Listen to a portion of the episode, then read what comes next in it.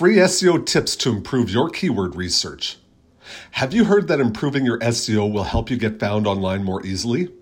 You've probably heard that implementing keywords into the content of your website, blog, and URL are key strategies for improving your SEO ranking. However, including the wrong keywords or too many keywords can be just as detrimental.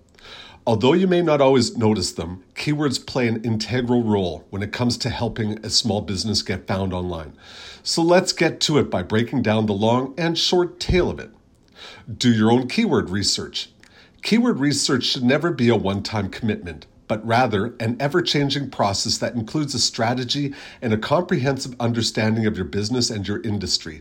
Including keywords that are specific to your business and industry will help to ensure that the right customers are being driven to your door rather than just any customer.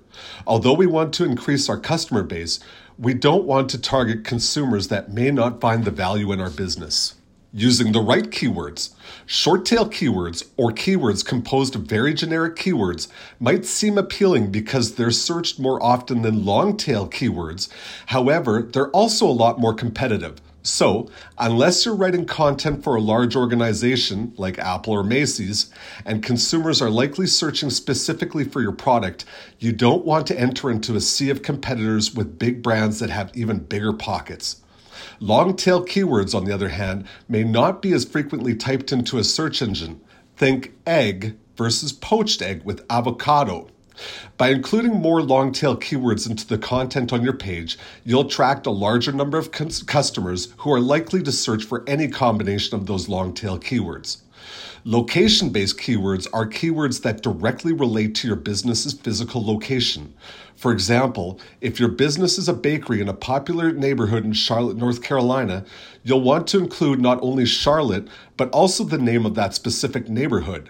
By doing so, you're more likely to target visitors in your area rather than across town who may or may not ever make it to your location. Avoid keyword stuffing. Speaking of misleading customers that may not find value in your business, adding practically any keyword under the sun is referred to as keyword stuffing and is largely considered a taboo in the digital marketing world. Like with any other digital marketing rule of thumb, less is more and quality will always conquer quantity. Ideally, a website's content should include keywords in a natural way. However, by inputting keywords into a few sentences and repeating them over and over, you're stuffing your content with keywords. Even if they're good keywords, it's still too much. Now that you've read through these tips, you're ready to become an SEO expert too.